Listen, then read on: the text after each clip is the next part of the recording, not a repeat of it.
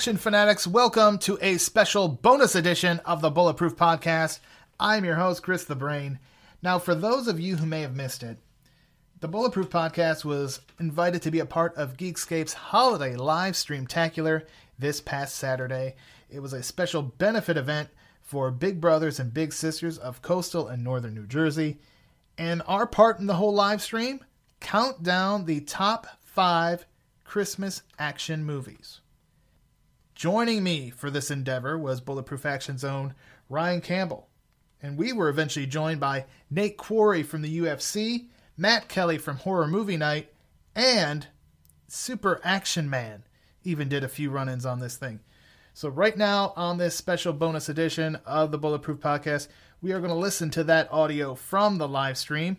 And when that show is over, I'll be back to wrap things up.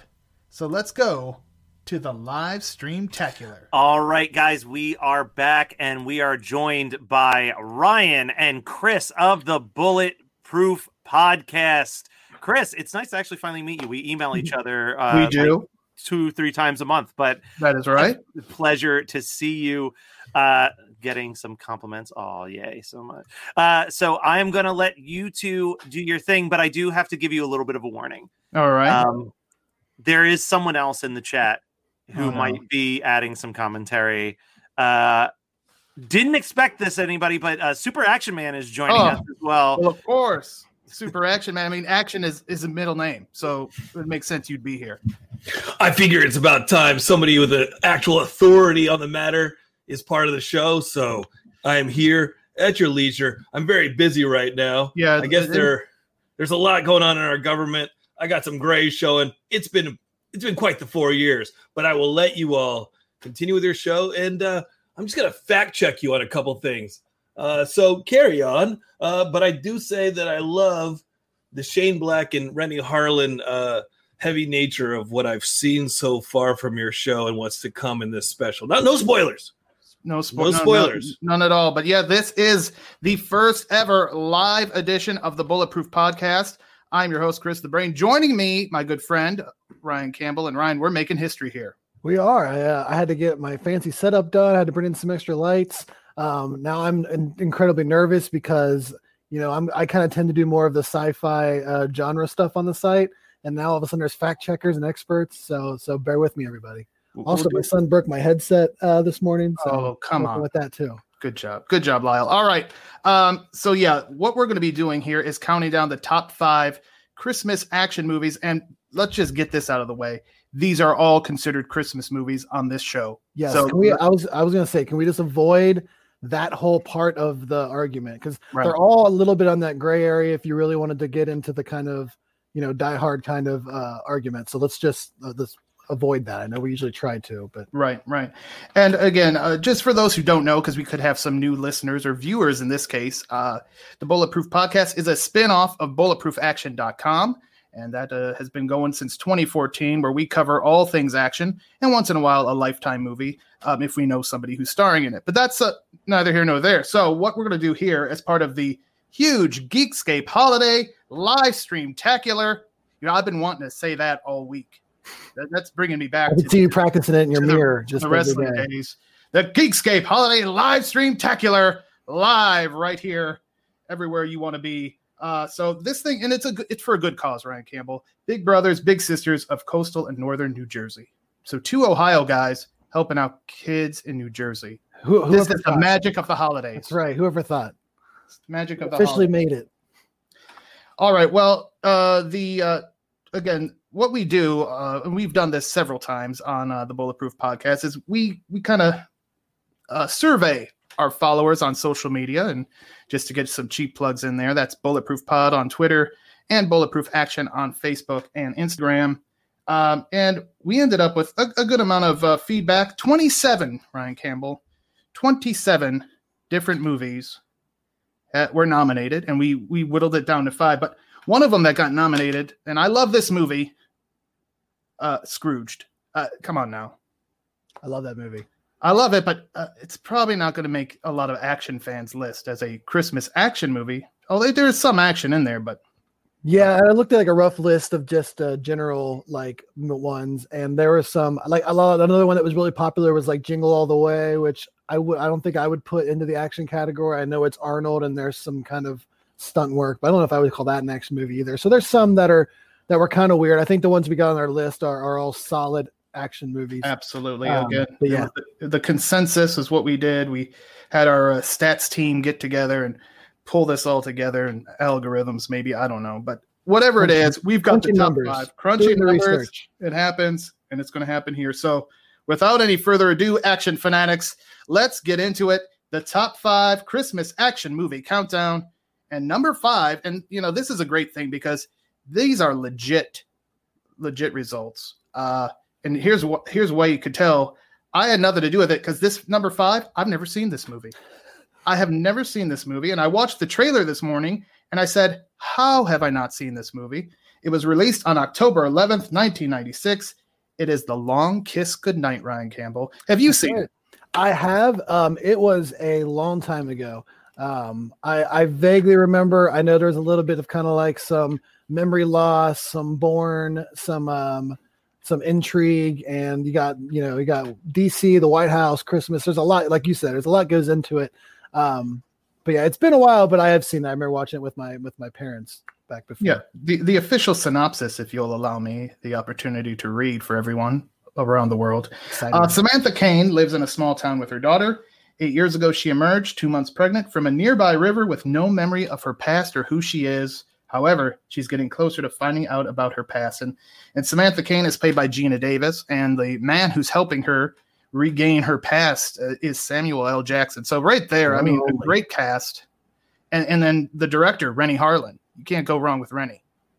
Yeah, and definitely like like, like I was just like I said looking around at a few different lists to try to see what the pool of of titles could possibly be. This just kept coming up. So this Yeah. isn't just our audience. This is uh this is actually like up there as kind of the Mount Rushmore of of Christmas action movies. So yeah. uh, like you said, um, you know, what what do we know? Right. It's got a strong 6.8 rating on IMDb, which isn't too bad. I, I actually, we're going to see as we go along, our our uh, feedback reflects IMDb. We, the, the numbers start going up as we start counting down. So that's interesting. Yeah, I mean, I don't, I don't think not to not to uh, bury the lead, but but there's not really any huge controversial on No. our list. Everyone's No. going to know these movies for the most Right. part. So yeah, this was the only one where I was like, oh, I need to see this. So yeah, this is definitely on my I must see list. I'm writing it down. Must see this movie. Right. I just wrote it down. So once it's in writing, there you go. And it, we're, oh, Jonathan London is saying this was the most expensive script sold at the time. Little inside information. I trust his opinion. Well, that's knowledge. We All have, right. a, we have a wide breadth of experts that we can pull from here. At the, We absolutely do. Um, so yeah, Long Kiss Goodnight, number five on the list, and uh, definitely one I'm going to check out. Maybe we could talk more about it down the road. So let's move on to the number four entry, and this is one I almost I've definitely seen it, but I almost forgot the whole Christmas connection with it. It was released on June the 19th, 1992, the sequel to the biggest movie of 1989. It is Batman Returns, and what a spectacular film this was. I mean, this the, the, two Batman movies pretty much cemented Batman as he almost you really usurped Superman as as the main uh, hero as far as the movies are concerned at this for point. sure. And this was still a time when sequels were still kind of dangerous territory. I mean, you had like a few that did it right. You had Star Wars, you had like Indiana Jones, which you could, you know, even uh, Temple of Doom was even kind of iffy to some people. It's Right. kind of it's it's gotten a little better over time, but um, yeah, sequels were still risky territory, and a lot of sequels kind of almost felt like they were cheaper. Uh, they weren't done as good as the originals. They were straight to DVD kind of feel. Um, Batman Returns was one of those ones where they just cranked everything up. Everything went up. The the value went up. The amount of characters went up. The amount of the villains went up. You brought in Catwoman, Penguin. Um, yeah, I mean, so much stuff that came into that movie to just kind of raise the whole uh, franchise and Right. uh, throw in And Christmas time. And you almost had to up things because when you have Jack Nicholson as the Joker in the original film, uh, that's pretty top drawer. I mean, they, you don't get much better than that. So uh, it's like they almost realize, okay, not one man or woman is going to be able to take his spot as the as the lead villain. So yeah, we went three. We did a little three way action here, That's and right. Catwoman's kind of a, a tweener if if we're talking uh, in wrestling speak. Uh, but yeah, like you said, you had Danny DeVito as the Penguin, who was just fantastic in that role. You had Christopher Walken as the businessman who was kind of manipulating the power behind the throne there. Max Schreck, I believe, was his name. And then Michelle Pfeiffer did a fantastic job as a Catwoman. And then Michael Keaton, who, uh, you know, I don't know where you fall on the Michael Keaton Christian Bale debate. I guess Val Kilmer just gets left out all altogether, and, and George Clooney, but that's fine. Keaton or Bale, who who would you say is the best Batman? Um, I think I go Keaton for what I envision as like the comic book Batman. Yeah. I think Bale is kind of more of your like movie house, uh, you know, connoisseur Batman uh, that that you could possibly see getting an Oscar nomination. Kind of brings more, you know, rep to the role. But if we're going, you know, just straight up comic book uh, movie, eh, to me, it's Michael Keaton, and he and him and Bale are probably the two that I think they differentiate themselves with the other ones because they were good Bruce Waynes and they were good Batman. Yes. Um, Val Kilmer, I think, was a pretty decent Bruce Wayne. I don't think he was a great Batman. Clooney was kind of the same, a good Bruce Wayne, not not a great Batman. Um, so they they could they could pull off the duality, they could pull off the the confliction. Um, but like I said, as, as for for strictly just comic book stuff, I think Michael Keaton gets the edge. It looks like Joshua out there says this is his movie that he watches every Christmas while he's prepping for the day. Hot chocolate and Batman Returns, and that's a that's a great tradition to have there. And Um, Jonathan, again, that's not really a, a, a. There's a lot of people that say the Lego Batman is one of the better Batman in in movie history. I do love Lego. I love Lego Batman. I still am waiting, and if Lego, if anybody from Lego is listening out there, Lego Death Wish three needs to happen. Is all I'm Right. saying. We've I- mapped out whatever the entire thing. Pretty much. Whatever video game system it's for, I will invest in it. I need at the very Lego- least, give us a Paul Kersey Funko Pop. That, that's all. Yes. I, I would also take that. Um, but let's get back to the subject. So, Batman Returns again. Like I said, I had forgotten the, the Christmas connection, but it's certainly there. Obviously, it helps uh, with the whole Penguin character to kind of have that snowy uh, backdrop as well. Um, and It's kind of fun. My sister, growing up, um, well, not even growing up, still uh, has like a phobia of penguins. She is terrified of penguins. Like we went to the yeah, we went to the aquarium once, and the last thing that you leave the aquarium is the penguin exhibit, and you can't get to the exit without walking through this exhibit. She literally shut her eyes and just bolted to the end of the hallway until she essentially ran into the wall. And we've tried to break it down. We tried to break it, figure out what in her childhood caused this this trauma traumatization. And I think we figured on it was Batman Returns with the with the, With the- wandering penguins with Oh, the rockets on them and, and and everything. was, yeah, oh, it's kind of gruesome when he's Yeah. eating. Yeah. So I think we've I think we've pinpointed that's what it was. table manners were not uh, the penguin's best uh, uh, attribute. And Marissa also chiming in that she loves Batman Returns. It's also somewhat relevant because I don't know if you saw some of the memes when um uh the um president's personal lawyer Rudy Giuliani Yes, with was leaking uh yeah, hair dye. There was a lot of comparisons to the penguin going on at that time. yeah, I did see some of those. Uh, another big piece of this, and now this again, we should point out this is a Tim Burton movie, and he and Michael Keaton uh, definitely worked well together. Um, and it has that Tim Burton vibe to it that you you know when you're watching a Tim Burton movie. I guess is what I'm saying. And if you need any any evidence of how he knows how to toe that line, just look at uh, Batman Forever. Yeah, abs- absolutely. Another big piece of of these two, uh, Batman and then Batman Returns, is Danny Elfman and and his score. Um, to me, it, I, I almost, I you know, he's had a lot of great scores, um, but uh, I, I got to say the Batman stuff is his most iconic. Yeah, it, it to the point to where you don't. It's one of those things where you don't realize that that didn't exist before the first Batman movie.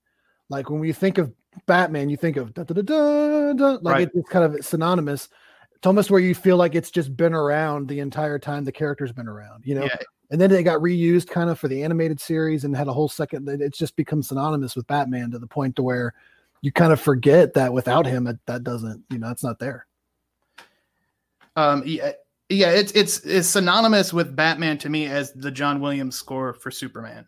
I mean, to me, that's always going to be Superman's theme. Mhm. And uh, yeah, uh, Danny Elfman, tremendous job. And he again, he's had great scores and other things. Back to School, for instance, one of my all Yeah, time. I was wondering if you were going to drop the back to school reference. I definitely am going to. Uh, I'll talk Paul London Lifetime movies all day long, Jonathan London. No problem with that. Uh, I've seen that movie like 4 that'll, times. that'll be our Valentine's Day countdown. Oh yeah, I like that idea. Uh, Killer Competition for those who want to look it up on the Lifetime Movie Network. Uh, check it out. So yeah, Batman Returns. Uh, another song I wanted to point out is Siouxsie and the Banshees have a fantastic song. I believe it plays during the end credits. Uh, Face to Face. I love that song. Another great piece of music. And Batman was, Returns. Was that made for the movie? Because I know this was yes. okay. This is at the time where every big blockbuster movie had to have its signature song from an artist that would that accompanied it.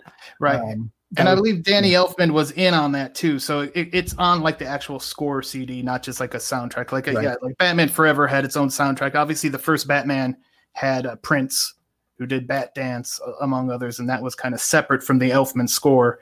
Um, but yeah, the uh, oh Matt's here. I just jumped in because I've got some exciting news, a little Christmas present for you Ooh, guys. Uh, somebody was watching the live stream and just had to jump in as well to talk about some of their favorite Christmas action movies, like Batman Returns. Um, famed MMA fighter Nate the Rock Quarry is here to join you guys for the rest of this discussion of the top five action All Christmas right. movies. Well, welcome Nate, Awesome. and we are talking Batman Returns right now. Uh, you want to chime in with your thoughts on that fantastic film? it took me out of the universe when Batman simply tore off his cowl and exposed who he was. And I thought to myself, this is what you wear in all of these brutal street fights, and, and no one has ever grabbed your ears and just ripped it off. Excellent point. Yeah, never thought about that. Are you kidding me? This is, Right. this is keep me in that world. Don't don't take me out. Right. He knows the exact weak point that he needs to apply the right precise amount of pressure to get it to tear just in that way. Yeah, I mean, yeah. There's a little. You think there's a little like pull here to I don't know. Tear. You know, you got to get like the the Tide Pods. You have to maybe it's like childproof lock or something on there, and only Batman knows oh, how to Possible. use it. That makes sense. All right. Well, um, Batman Returns number four on our list. If we wa- or if we're good. We actually didn't even mention Ben Affleck when we were talking about Batman. Oh, I'm sorry. My apologies, Ben. If he's Clearly, listening, he I, left an impression on us. I, I do apologize. Well, I, I, could I not, think. I, I can't get lost in anything that Ben Affleck does anymore. Well, there you go. I just, That- I that just could- sit there and I'm going, well, why aren't you slinging and swinging a sledgehammer, yelling at Matt Damon to use all of his opportunities? I'm, Right. I'm so Yeah. Good. Good Will Hunting. Fantastic movie. That's that's peak Ben Affleck right there for me.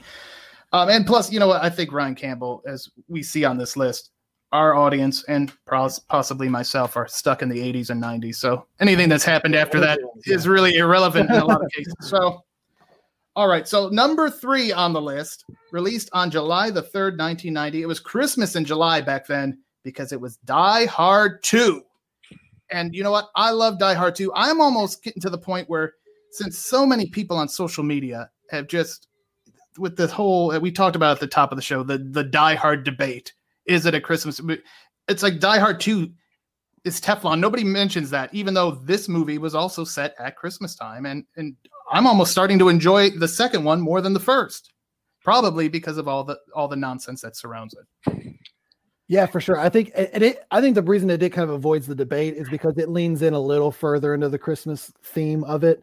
Um, I mean, you have you're in an airport during the holidays at Christmas time. So I feel like the setting of it feels a little bit more appropriate to where it kind of avoids a lot of the the discussion that Die Hard 1 gets. Um, but yeah, again, a sequel that ups the ante that, you know, and this is before it's been played out that this poor John McClane is always in the wrong place at the wrong time. Um, but another great sequel at a time when there weren't a lot of great sequels. Right Plus, you have uh, you have the main protagonist doing naked jujitsu as the introduction to Right. his character. That's that's a- level I can't even comprehend. yeah all, one of the most uh i don't know bizarre scenes in an action movie like why did this have to happen but it did and that was of course william sadler who i understand had to get in quite a bit of shape which i would imagine anybody would if you were going to be in the all together uh, on a, a screen who knows how many feet tall with all kinds of eyeballs on you on your derriere. So I yeah, mean, we have an expert. Me and you know nothing about getting in shape, so that's maybe- right. It's all confidence. That's you all it is. Okay. And he had that confidence right there. Move really slowly, extend your fist, throw it back, claw a little bit. Now you know jujitsu too. There you go. Okay. And this one directed by Renny Harlin. And Nate, before you got here, our number five movie was also a Renny Harlin movie. It's uh, The Long Kiss Goodnight. Are you you familiar with that one? Oh, of course. That's a great one. I, I love the the blood all over Sam Jackson uh, throughout the movie. He's just covered. It's it's amazing. See, I had to make a, a startling confession. I've never seen that movie. And I'm an action guy. I need to that's like I'm I gotta watch it this weekend. Geena Davis kills a deer with her bare hands. Okay. Yeah. Uh, Well, the good okay. thing is it is it's I- only December twelfth. You still got plenty of time to catch it before. I'm gonna catch it. I'm gonna catch it. I'm gonna talk about it. Uh, uh, maybe on the website, or maybe I'll come back on Geek. Maybe I'll just crash a thing like Nate did. Look, Jonathan is saying number number one. I've got my fingers crossed for Gremlins. It does have action in it. I agree. It does have action in it, but I'm not going to give you any spoilers. Oh, and Jonathan Nate, he wants to know: ha- Have you killed a human with your bare hands? I can neither confirm nor deny said allegation, especially on film. I appreciate that because I don't I don't want to have to go testify somewhere. That I, Exactly. I, You're a I'd hate to have your blood on my hands also. Oh, did we lose brain? There he is. All right, so it looks like brain's bouncing around here. Super action, man. Listen, Nate, I'm just filling in for Brain because Brain's gone. But listen, Nate, you and I, we've had many adventures overseas together. And I just got to tell you, much props for uh, Renny Harlin. That movie was written by Shane Black. It's got all the pieces for an action movie. The fact that these two dweeboids put it at number five is an insult, all right, to action movies. Number one highest sold price for a screenplay ever. Some of it was based on my own life. A little bit of a gender swap there, but Were those are just little girl? factoids. You were the little girl, weren't you? That information cannot be confirmed or denied, my friend. that information cannot be confirmed or oh, there's the brain. Listen, I'm back. I, am just checking your homework here, homies. Uh, I'm uh, I, I got a, I got a whole nation to look out for right now. Okay, so I'm a little too busy to be on your show, but uh, I'll come back later. And listen, You're also too busy to put a shirt on, so there's It- that. this is my uniform, pal. Oh, okay, well, He was Okay. doing some naked jujitsu. When the enemies of America see me coming, yeah. and they hold on, I'm getting a phone call. I think it's the Oh, president. hold on, let's just. Oh, no. Yeah, Mr. President. Yeah, no, I cannot kill the Supreme Court. Yeah, that- I can't do that. That's right. They're on his list now. Yeah, I'm sorry. Uh, listen, guys, I gotta go. Drop me out of this, but uh, keep going. Uh, Let, let's see what number one is. I'm excited to see this. All right. Yeah, I, I, I think I my, checking Amazon so I could order the Long Kiss Goodnight kicked me out, but I'm all right now. I'm good. Um, so what were we talking about? Die Hard Two? Yes. That's right. Okay, so the, let's do the official synopsis. Is John McClane attempts to avert disaster as a as rogue military operative seize control of Dulles International Airport in Washington D.C. Like you said, Ryan, the whole airport piece of it definitely gives it that Christmas feel. I think the snow obviously helps too. We get a snowmobile scene in a Die Hard, which you certainly wouldn't have had that at Nakatomi Plaza. Um, or I don't think you could. That that would be difficult. I I think one of my favorites is this really brought in the one-liners all the way through. Even when he gets the the facts from the woman at the airport, he then inappropriately asks him out on a date, and Yes. he just wiggles his ring finger.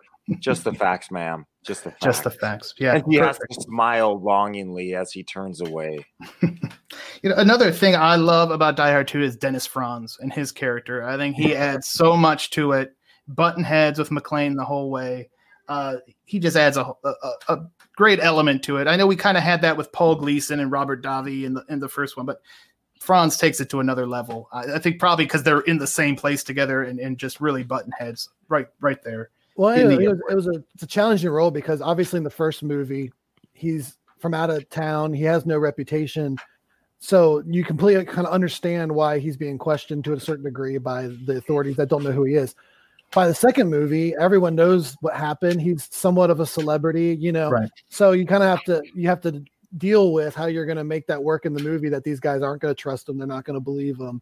Um, because you know he has a credibility now. So I think they do a good job of of kind of taking that head on as to you know it's an airport. This guy's got so much to deal with. He you know he kind of doesn't like him stepping on his toes.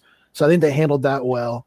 Um, and just on a side note, it's it's really interesting to watch that movie in, in, in the scope of what it's like to go to an airport now. There's just people free walking around. People can walk right to the gate. Doors to to air to off areas are just unlocked. You know, it's just that's how things were back then with, at an airport. So Yeah. Freedom. right, We also get a, a brief, almost a cameo from uh, Reginald VelJohnson re- reprising his role as Al Powell, and he's the one who sends that all important fax that uh, opens up the, as you said, inappropriate hitting. Come on, this is a married man, and this woman is working, and she's come on. I, I hope her supervisor saw that. Um, so yeah, we also had Bonnie Bedelia, who's one of the people who's flying in into Dulles International Airport, which is why John is there to begin with. So again, it, it makes sense while he's there, and he just once again happens to be there. And and the line, you know, how could the same shit happen to the same guy twice? Perfect. So it's like it was self aware that here we go again, another Christmas with the McClane family.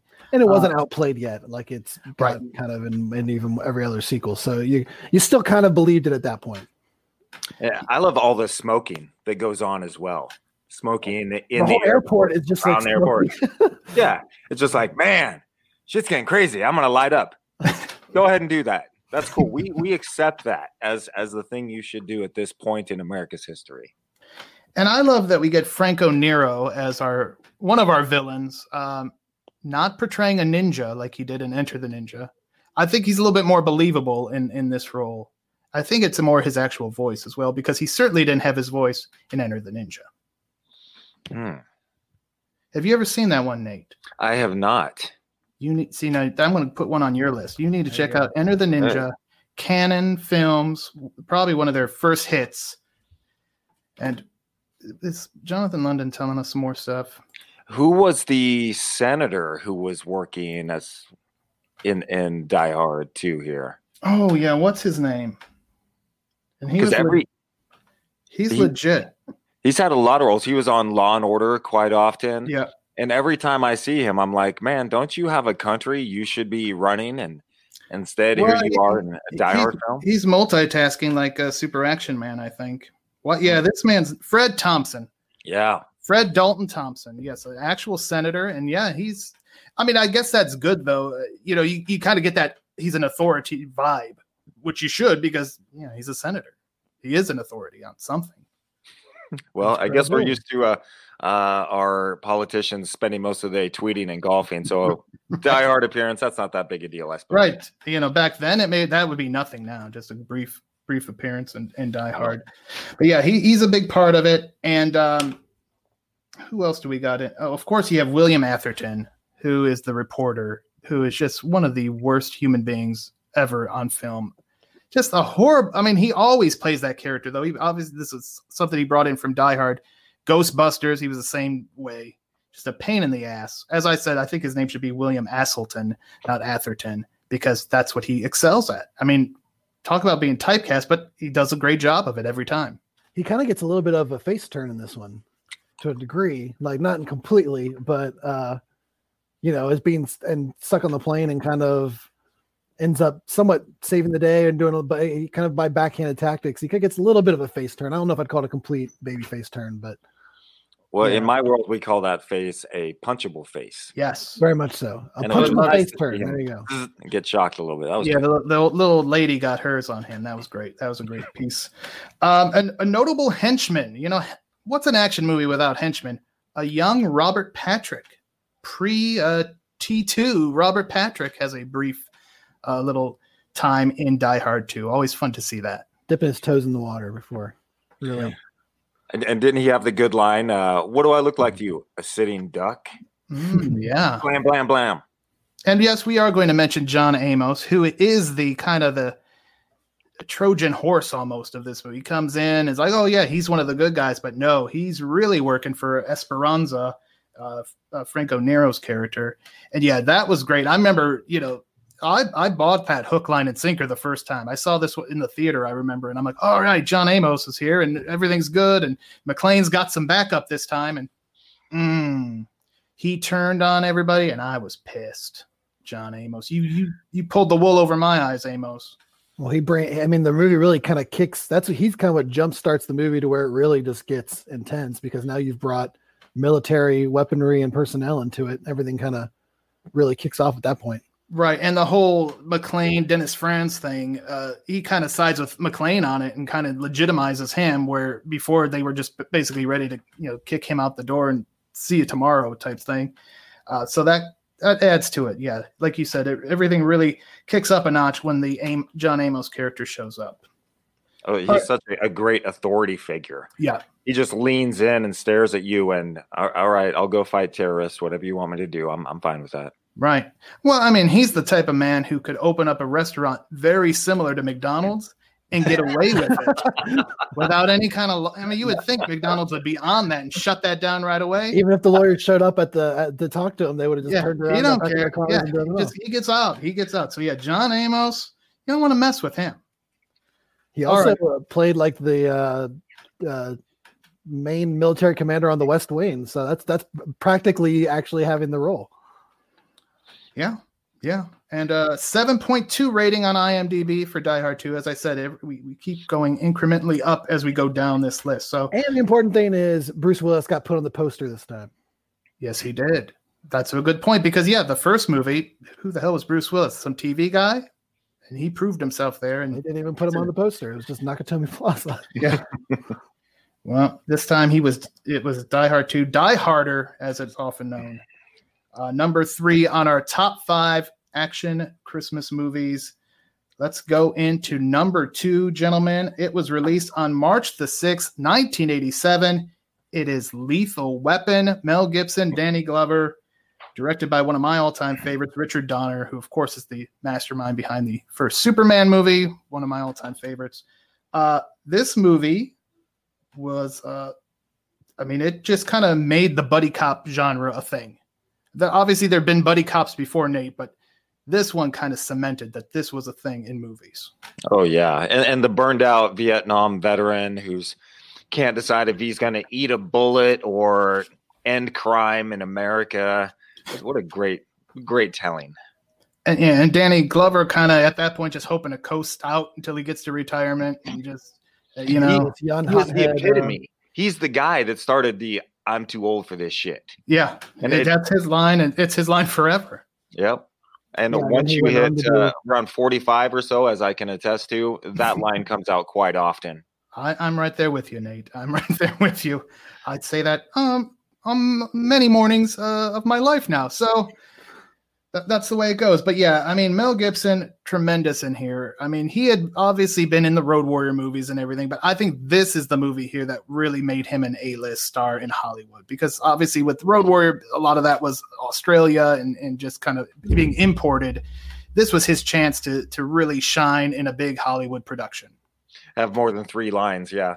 Yeah, that that helps right too. and and and similar we've we've we, we talk about this kind of moment often when we're talking about especially action stars that kind of start in a somewhat genre way whether it be fantasy or post-apocalyptic or sci-fi that time when they transition to like a more modern play an everyday man you know in america or whatever that's a huge step to, to nail because then your career just opens up after that point you know you that's like that defining line where you can either do whatever you want or you're just going to be typecast in genre films for the rest of your career. Um, so I mean, he had to nail this role. They had to get this right, and and of course, you know, history says he did. So Yeah, it certainly did. Um, and we also get Gary Busey as the villain, who I mean, I, I'm torn about Gary Busey because I mean he's great because he can play both villain and hero uh, depending on the movie. Which do you prefer, Nate? Heel, heel or babyface, uh, Gary Busey? I like him just as he is, just a, a little bit of a craziness. you, you don't know what you're gonna get. You know, give me a lighter, I'll burn myself, or maybe we'll fight to the death, or maybe I'm gonna order uh, egg frittata. You don't know with this guy. Right. Yeah, I mean he's definitely got crazy. He, he's believable as crazy, Ryan Campbell. yeah, for sure. And and and that's and there's there's a small pool of actors that can pull that off. Um, that kind of Nick Cage, Gary Busey, you you know, notice they have something in common. Right, right, definitely. There's- it'll- I, I can't quite put my finger on what it is, but there's something there. Typecast. Uh, yeah, um, crazy.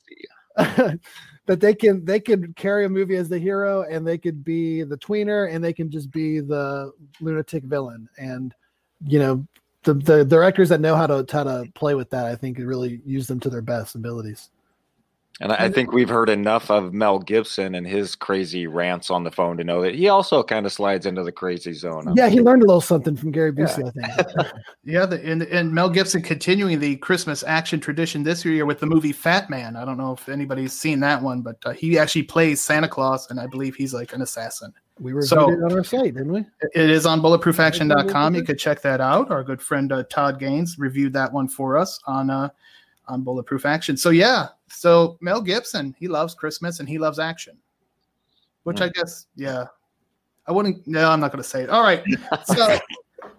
Uh, I'm going to keep it there. Tom Atkins is in this movie, and, and I don't know if Matt's going to want to jump in here because I'm about to talk a little bit about horror movies. Because I heard that the way Tom Atkins got this gig on Lethal Weapon is because Richard Donner saw his work in Night of the Creeps, specifically the scene where he's kind of sitting there drinking, smoking, has the has the gas running on his uh in his kitchen, and he's about to go out. He's kind of in that Mel Gibson situation in that movie where he's about ready to cash in his chips. And there's Matt. Say Yeah. his name. He's like Candyman. You only have to say it once.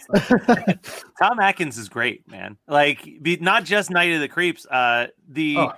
I mean, Halloween three, Season the Witch, which is finally getting the respect that it's always deserved. Uh, I mean, he crushes it in that too. Uh, Tom Atkins, a okay in our book. Uh, the whole horror horror movie night cinematic universe of all of our other horror podcasts. We all talk about how you know Tom Atkins, one sexy motherfucker from the uh, the eighties for sure.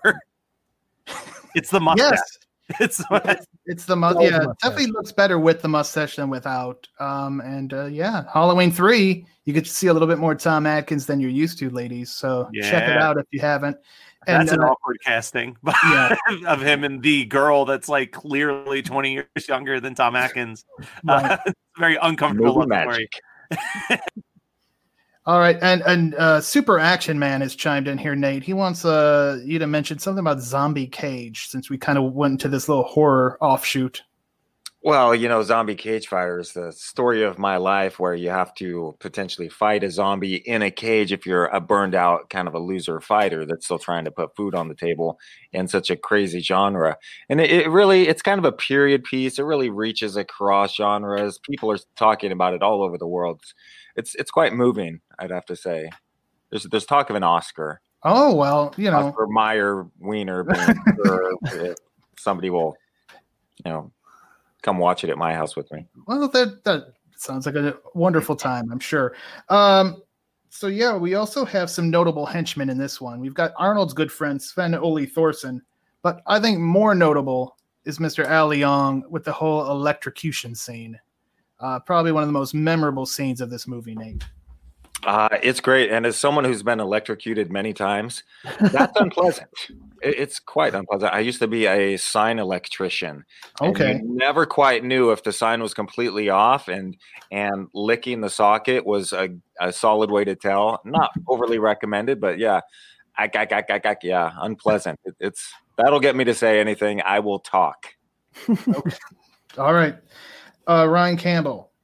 Uh, Yes, w- one of the things I found interesting, a little Christmas connection here, and I never, I mean, all these years, I didn't realize it just struck me when I was putting together our outline here. Darlene Love, who plays Trish Murtaugh, Danny Glover's wife, right is was actually a singer. You know, that's the singer Darlene Love, who probably her most famous hit, or at least the one I always remember most, Christmas, Baby Please Come Home, which kicks off Gremlins. And I know uh, Gremlins o- obviously is a great movie to talk about too, because it also takes place during Christmas time. It does, and um, since you know we are at number two, I guess I'll I'll I'll crush uh, John's heart here that Gremlins is not on our list. It's, it's it did not make the official It did list. not make the list, even though, and I was I was really surprised. That to me, it falls in the action movie uh, Yes. realm. Um, it has everything. It's the small town. It kind of has some horror. It has some monster film, some good old wholesome, down to earth America Christmas. I to me, it, it's on my yeah, I was shocked when I saw the list that it wasn't on there. But uh, yeah, Gremlins is up there. I think for me for for Christmas action movies, it's on the Ryan list.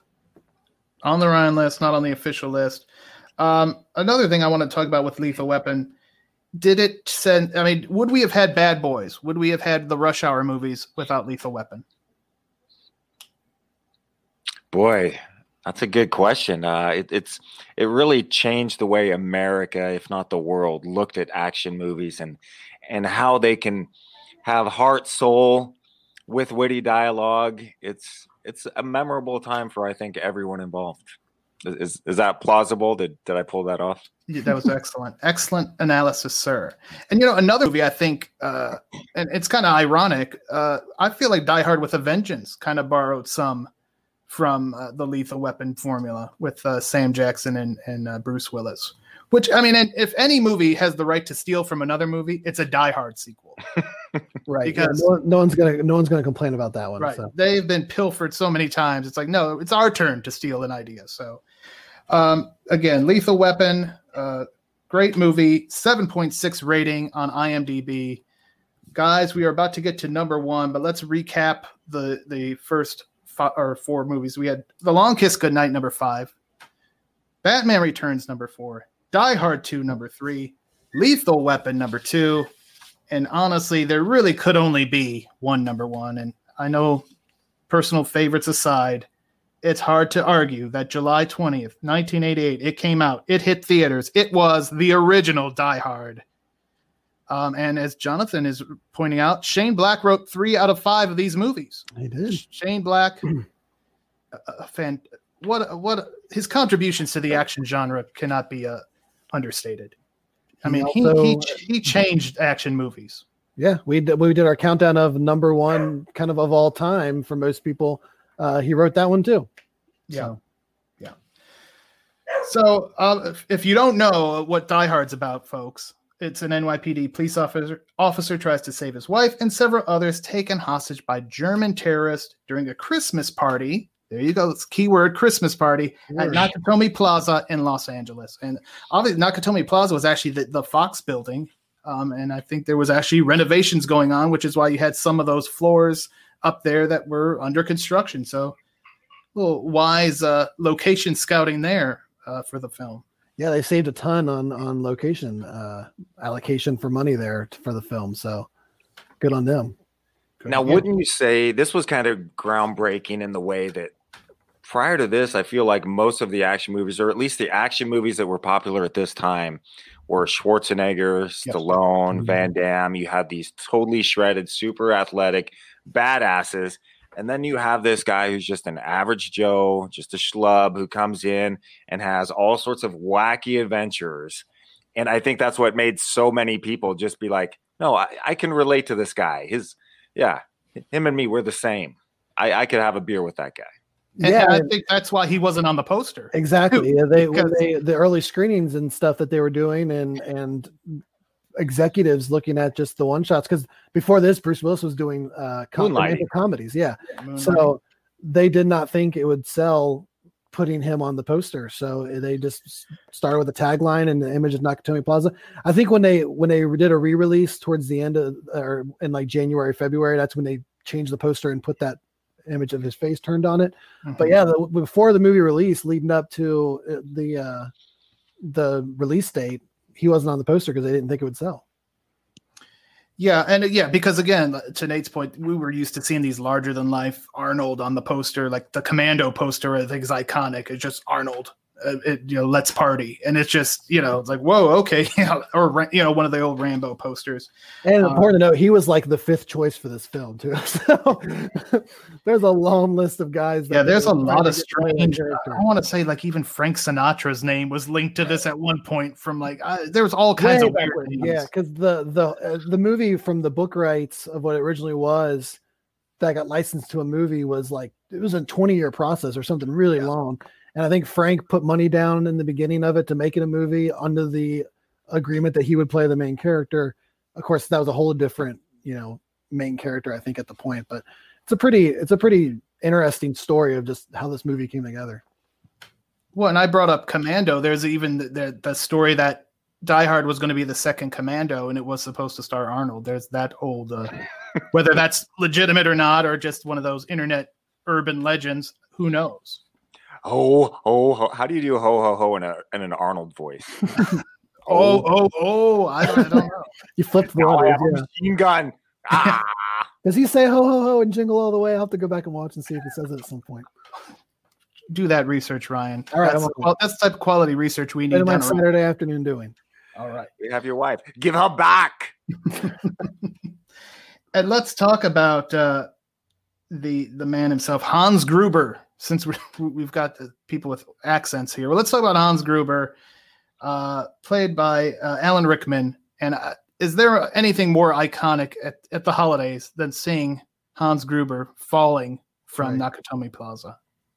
I mean, And and wasn't that taken? I think that was the first take, and he didn't know that he was going to be released. So that look of fear in his eyes was real. 100% authentic. well, that's that's, That's, the why way we never saw him again. He died right there, and that was So, and again, we have an Al Leong shows up again for the top two movies. He's in this. This one, he's eating candy bars though uh, at the little snack shop. Uh, in this one, he's not not as pure evil, not electrocuting anyone this time around, but he's there as as he uh, popped in to so many movies.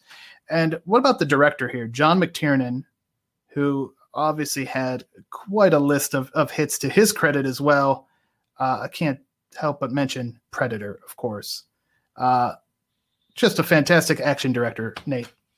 Oh my god, Predator is just it's such an iconic movie. I love that it's it's a war movie, it's an alien movie. Uh it's it's just perfection. Right at that time, that genre was just chef's kiss. Yeah.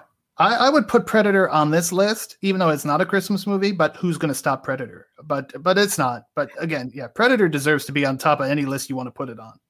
It's Oh, that yeah. good. I, It will find that just crazy. show up. Doesn't, doesn't First Blood happen at Christmas time too? First Blood does. Yeah, there's some Chris Cobra. So right. yeah, there's a lot of movies We that had a again. discussion about this. I think last time that we were having like a trip that we thought maybe it was because adding Christmas lights to the decorations just added some sort of lighting to scenery. Like, why do all these movies that don't really need to be set at Christmas time just decide to set it at Christmas time? Or, or is that just when they're filming? Is it better rates if you film Right, at Christmas right. time? Like the real big, I don't know. That, that's a that sounds like a Jonathan London question. He's our Hollywood insider. Has he got something, or maybe Super Action Man? He's the fact checker. Uh, you know, I don't. Oh, there you go. Listen, listen to you little punks. Uh, I've been around this a long time, and I've been on the sets of many action movies. Here's a little trick. All right, you ever notice how LA streets are always wet? That's so that the lights reflect on the ground. You get yourself a full image with depth of field. Also, at night, if you ever look at Los Angeles, well, during the mid 80s and 90s when these movies were made, there weren't that many buildings downtown. A lot of businesses had moved to the west side. So what they had to do in production was go around and give 20 bucks to each security guard to make sure they didn't they turned their lights back on in those buildings so you could get a full skylight for those badass rooftop action scenes.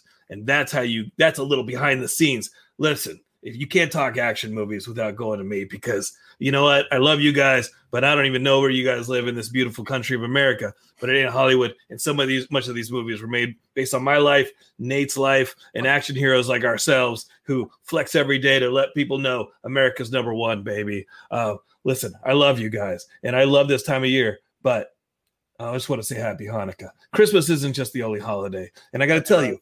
When I see somebody dressed in red starting to sneak into Americans' homes, first thing I think is Putin's up to his old crap again. All right.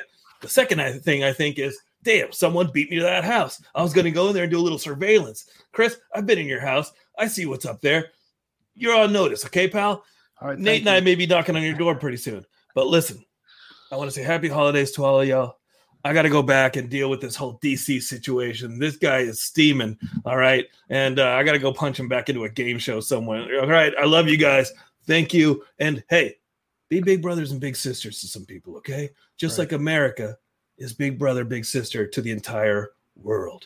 All right. That's what we are. Okay. I got to take this phone call, Matt. Hold on. Right here. Oh, yeah. What do you Uh, want? Yeah. Okay. Hey, hold on. Yeah. See you guys later. Wait, hold on. I, I'm getting bad reception. Okay. Talking to these dweebs online. Yeah. I'll be right there. Okay. All right. Bye. Bye. Wonderful. Black hole. Wonderful. And yeah, a great reminder though. Why that we bring the obvious- experts on? to, to donate uh, to the Big Brothers and Big Sisters. We're still at two hundred ninety four dollars based on what I just saw there. So let's get let's get it up to an even three hundred before this podcast sh- shuts down, folks. Please, that's why Six, they have us on. six bucks. So- That so ain't, we're that to ain't come much.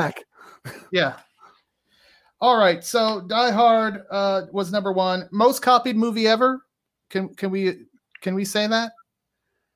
I think I think so in the way that if you can get younger people, even younger than I, to watch to to go back and watch a movie and they think it's boring or whatever because they've seen all that stuff before, not realizing that that's the one that started it. I think that's the the, the telltale thing. Like like oh yeah, this is so this is so just generic. I've seen all this in movies. Like no, that's because they did it first and everybody copied on that. It's like like that. Well, and 30 years later, it still has such a great pop culture reference. How many shows out there are just constantly referencing Die Hard? It's Right. it's made it There's the- smart. Even that Die Hard battery commercial that's that's airing currently with where, where Bruce Willis plays John McClane. I mean, it's because everyone knows what he's doing there, and and the, the, obviously the Die Hard connection there. So, oh yeah, Die Hard definitely deserving of its number one spot here on our Christmas action countdown list. And uh, I think we have about ten minutes left, so let's get into some maybe honorable mentions. I know Ryan, you mentioned we talked a little Gremlins. A movie that I wanted to talk about is uh, probably one maybe a lot of people don't know about. It's a 1996 movie called Riot, and it stars Gary Daniels and Sugar Ray Leonard of all people, and uh, they uh, play some sort of uh, soldiers of some sort, helping a uh, an ambassador's daughter is kidnapped. But the great thing I like about this, there's two scenes that uh, always stick out to me. There's a bar fight that has a hip hop version of "Joy to the World" playing, which that alone is worth watching. And there's also a scene early on where neighbors next to Gary Daniels' character, they're two kids waiting for their mom to come home from work, but there's riots going on in the street, so she's obviously delayed. So the son decides he's going to make his own frozen pizza, and he puts the whole like the whole box in there. Like, come on! Kids he was- idiots.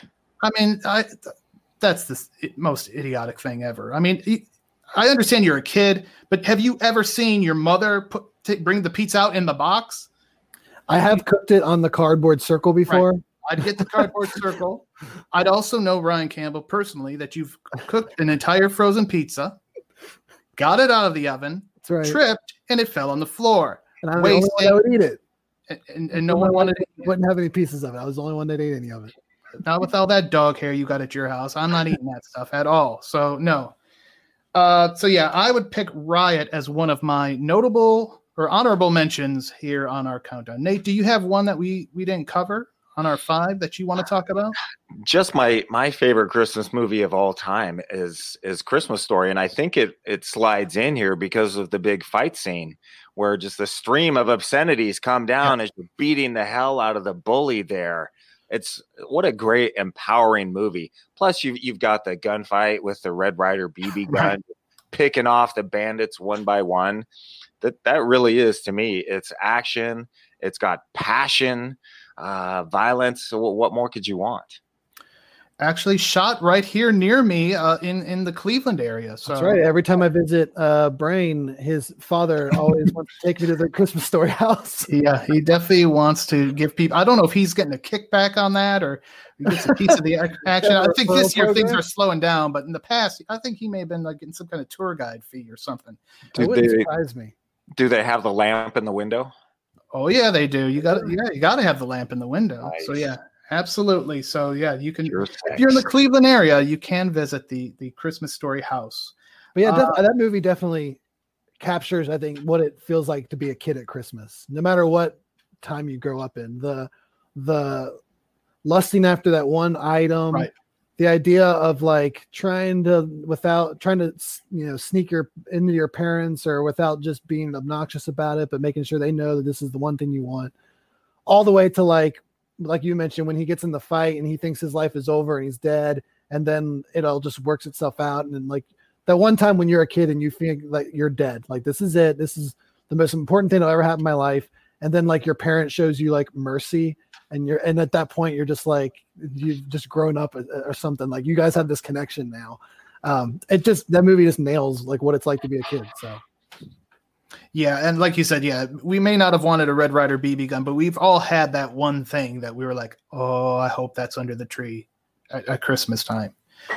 For me, it may have been a Bobby the Brain Heenan LJN wrestling figure. sounds I right. really wanted that, and I got it, so that was good. Nice. That was good. Um, what do we have here? Anybody else saying anything?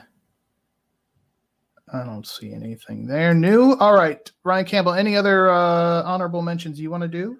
Uh, we had talked about before, but Scrooge is another one that I think doesn't get a lot of love. I don't see it on like I I think it was last year.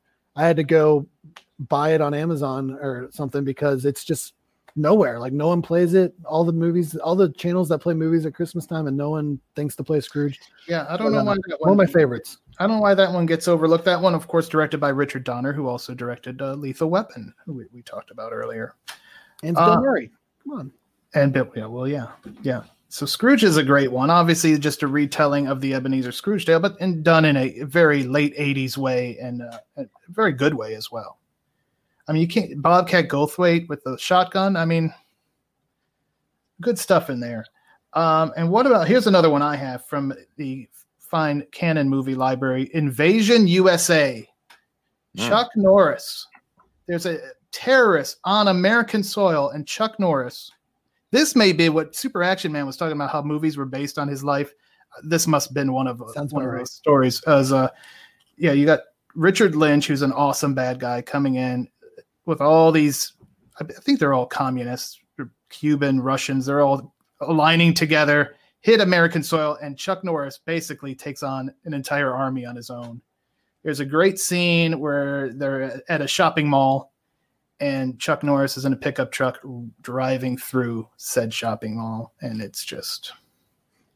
If you haven't, that's another one, Nate. If you haven't oh. seen that one, I'm putting that on the list. It's an obscure one, but yeah, it's a good I, I would watch Chuck Norris do anything really, but driving through a shopping mall. Yeah. that- Oh, like Chuck Norris Brothers. knows that you'll watch him do anything. yeah,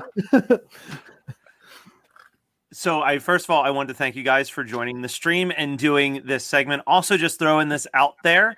Uh, two of them that came to my mind. One that's very very good. One that is horrible, but I still watch it every Christmas for some reason.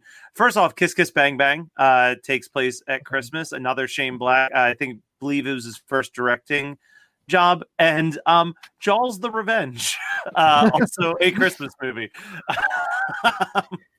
yeah, and I think you you submitted those, Matt, when we, we were uh, going for yeah, because there were some oddballs.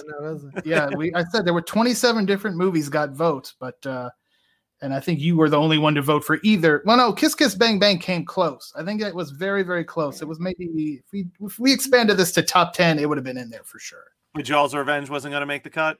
Jaws Revenge, no, no. Uh, I mean, listen, I will stand by that movie because here's the thing: there's a lot of Christmas horror movies, but no one makes a Christmas horror movie for people who live near a beach. There's a very real danger of a shark eating you at Christmas time. Some Yeah. movies need to address it. Uh, your wish did, in fact, come true. We did pass the three hundred dollar mark Look during the last ten minutes. There we go. Uh, so real quick, I'm going to throw Nate up on the screen. Let him do one last big pitch for Zombie Cage Fighter. Uh, is the campaign still going for people to get a copy? Oh, it is. Yes. Uh, go to zombiecagefighter.com. You can click on the link there for Kickstarter and go to the page. It's the biographical horror story of my life, what I had been through as a fighter and at the time as a single father plus zombies. But today is really about the big brothers and the big sisters. This is huge because so many kids really need some direction, need some help. So if you're able to support it all, do that. And you heard what Nate said. He could kick your ass if you don't. Just like he he could pull like an end. It's always a chance. So you could pull the end of Jay and Silent Bob Strike Back and just go house to house. Love that. Love that. I've Maybe fantasized of that many times. So, well, Love Slave 69. Uh, you Yeah. thought my fight wasn't that entertaining? well, thank you so much, Nate. I'm going to drop you out here real quick. And then, Chris and Brian, one last final pitch. Where can people go to check out more Bulletproof podcast? Well, you got bulletproofaction.com, and that's where you want to go for everything. We have something new on there each and every day uh, reviews, features, and yes, you will also find the link to the Bulletproof Podcast every other Tuesday. You can also get the Bulletproof Podcast, obviously, on Geekscape because we are a proud member of the Geekscape family. That's right. We got the Mandalorian season finale coming up this Friday that I'll be reviewing. So that is correct. And we got a lot of uh, new releases uh, coming up here. A lot of VOD releases, obviously, due to, due to the situation that we're in right now. But uh, yeah, check it out. And we also like to go do some throwbacks uh, as well. Just go back in, in time and and check out action movies of the past that maybe you may have missed out on, or maybe you just forgot about. Um, so check it out, bulletproofaction.com. There you have it, the top five Christmas action movie countdown as part of Geekscape's holiday live stream tacular. I do want to thank Matt Kelly for pulling the audio from the live stream so we could present this special bonus edition of the Bulletproof Podcast to you. And I want to remind everybody that Bulletproof Podcast will be back next week, Tuesday, December 22nd, where Chad Cruz, Ryan Campbell, and myself will be doing a deep dive on a movie that we just talked about, the number two on the list. It was Lethal Weapon. It is going to be a Lethal Weapon deep dive on the next episode of the Bulletproof Podcast. As always, I also encourage you to check out bulletproofaction.com. I think you're going to see a review from yours truly on The Long Kiss Goodnight. That's right. As promised on the live stream, I did watch the movie and uh, did I did enjoy it my review will be online next week as well. So check that out. Always something new on the site each and every day. So until that time, thank you for listening. And as always, stay tuned for more of the Bulletproof Podcast.